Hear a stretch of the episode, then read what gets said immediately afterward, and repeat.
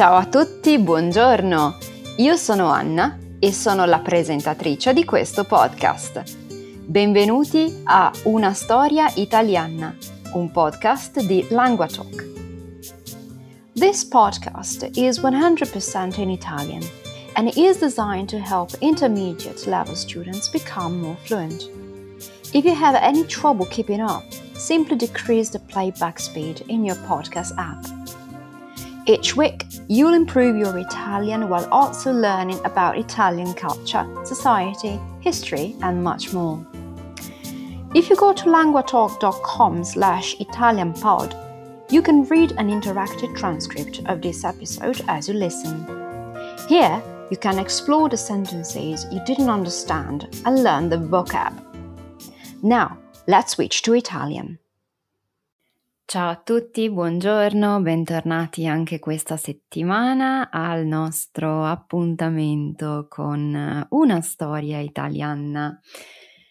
Allora, questa settimana vorrei continuare a parlare della situazione lavorativa in Italia, ma ehm, vorrei, mh, mm, diciamo, parlare di un argomento in particolare che negli ultimi um, dieci anni più o meno ha sempre più uh, importanza eh, nell'ambiente lavorativo moderno. Naturalmente, come nostra abitudine eh, da italiani, usiamo una parola inglese che eh, invece di um, usare la nostra bellissima lingua, ma non fa niente. Oggi parleremo di coworking, quindi un, uno spazio di lavoro condiviso con altre persone. Io so che all'estero è molto molto diffuso, è molto normale, diciamo, eh, usare uno spazio di lavoro condiviso con altre persone, soprattutto se parliamo di freelancer, quindi di liberi professionisti, di persone che possono eh, gestire tranquillamente in autonomia la loro attività scegliendo di um, um, lavorare in qualsiasi posto e io lo faccio e vi garantisco che è bellissimo. Comunque, eh, il coworking, vediamo un pochino eh, il panorama italiano di questo uh, concetto di lavoro condiviso. Um, diciamo che negli ultimi tempi si sente molto parlare di uh, coworking, ma vorrei um, approfondire il, il, um, una domanda. Quanto è diffuso questo coworking in Italia, veramente? Quindi um, tutti coloro che lavorano, tutti voi che lavorate, avete sicuramente sentito parlare spesso di coworking, del suo sviluppo e uh, anche della uh, grande diffusione uh, americana, diciamo che è um, destinata senza dubbio ad arrivare anche, anche, in Italia. Ma nel 2020 um, realmente è così diffuso come metodo di lavoro? Mm. Cerchiamo di capire quanti spazi di coworking ci sono in Italia, ma ancora una domanda più importante, è vero che le aziende eh, si stanno realmente, concretamente, concretamente ehm, mm, rivolgendosi sempre di più ai co-working space per i loro lavoratori? Allora, sicuramente la pandemia che ha eh, rivoluzionato le basi dell'economia mondiale eh, ha contribuito ad un movimento verso eh, questo co-working, smart working, flex working. Um, quindi la conversione e l'aumento del settore del co-working è stato um, è stato molto più veloce rispetto magari a quello che sarebbe stato senza la spinta della pandemia. Quindi i primi spazi di coworking italiani sono stati aperti, eh, come dicevo, circa dieci anni fa, um, su influenza, dietro influenza degli Stati Uniti che hanno aperto i primi spazi di coworking um, credo quasi cinque anni prima di noi, quindi uh, 15 anni um, fa. Ma nel 2010 eh, diciamo che si potevano contare appena, credo, 10 spazi di coworking um, per liberi professionisti o giornalisti freelance che avevano appunto la libertà di poter decidere il loro posto di lavoro. Adesso la situazione è cambiata tantissimo, infatti gli spazi condivisi sono circa 700 e sono tanti per noi, diffusi ehm, nella maggior parte delle, delle città italiane. Quindi gli spazi con- contemporanei non, non, ospitano solo liberi professionisti, ma anche start-up, eh, addirittura interi settori di un'azienda oppure anche task force. Quindi, ehm, ah sì, è possibile anche noleggiare, uh, rent eh, la sala riunioni per la mattinata o addirittura per qualche ora, senza poi eh, dover, eh, doverla pulire o doverla riordinare. Eh, quindi è veramente una grandissima comodità che tutti i lavoratori indipendenti hanno al giorno d'oggi e non è possibile tenere conto di tutti gli spazi di coworking italiani anche per per diversi motivi. Il primo è che eh, essendo un, un, ambito, un campo nuovo, è molto uh, vario, uh, ci sono diversi formati, diverse realtà uh, tra di loro. Gli spazi di coworking potrebbero essere veramente delle, dei tavoli, quindi grandi come un metro per tre, e, oppure addirittura de, delle ville. Quindi bisogna mh, mm, capire eh, in, in, quale settore, quale settore potrebbe essere più interessato a questo tipo di spazio.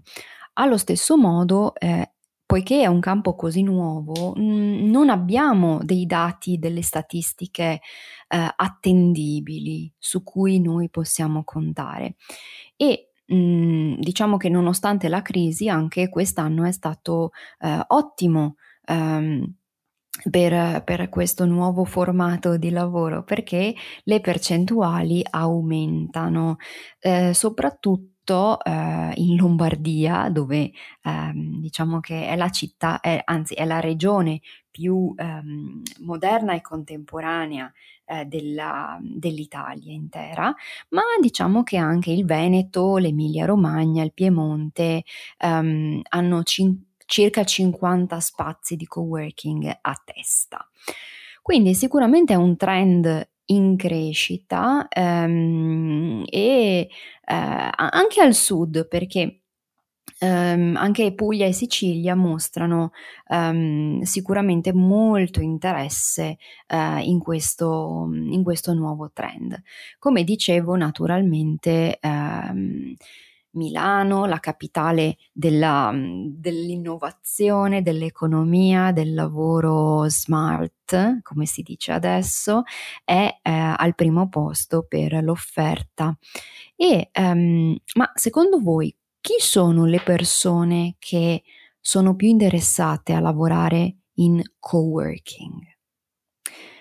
Io prima ho detto che um, io sono una di quelle persone. Sì, quando mi occupo di traduzione, di, ehm, di, grafica oppure quando il mio lavoro non prevede una, ehm, una, interazione con delle videochiamate o con delle registrazioni di podcast dove devo essere da sola.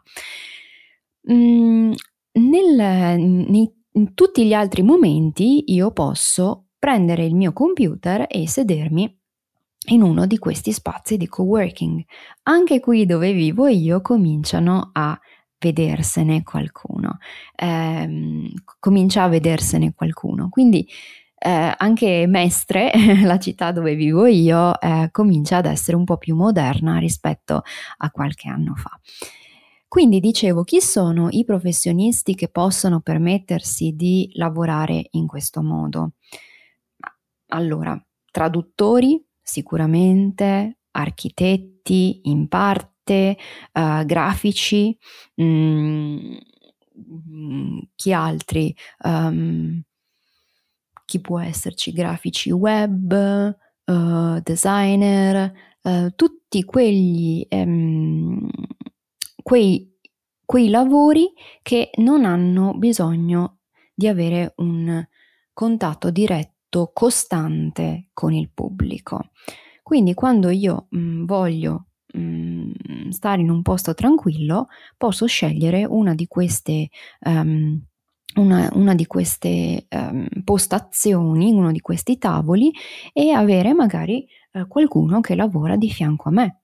La cosa interessante è che questi spazi di coworking eh, possono portare a delle cooperazioni e a delle collaborazioni molto interessanti tra professionisti.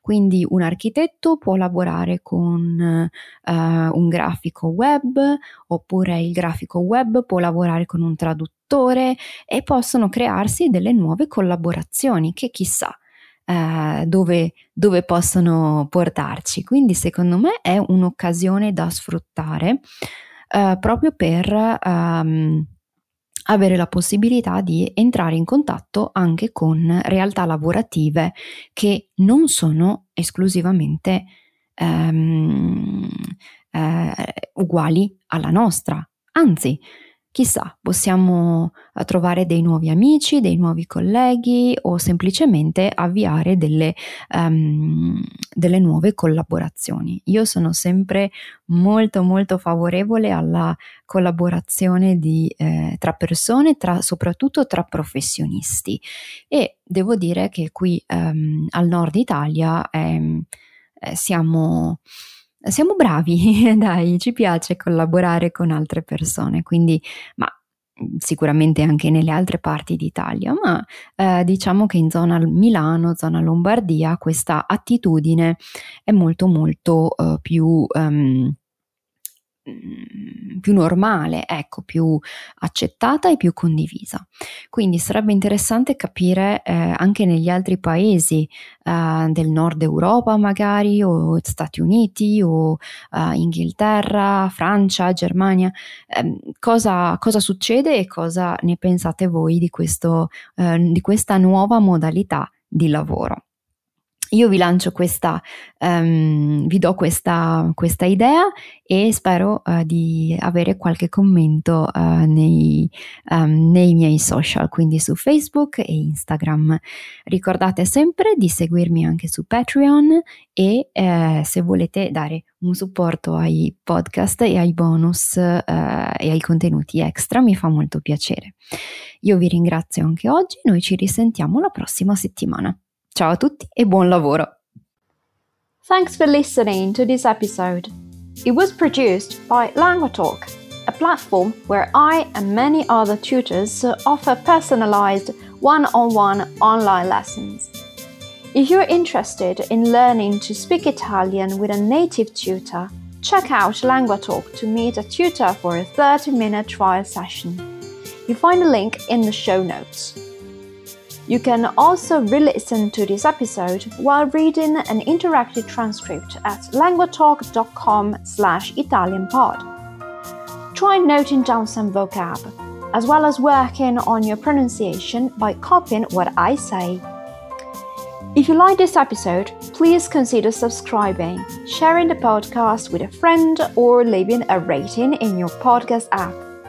This will help us grow which in turn will allow us to produce more episodes. Thanks and see you the next time. Grazie e alla prossima!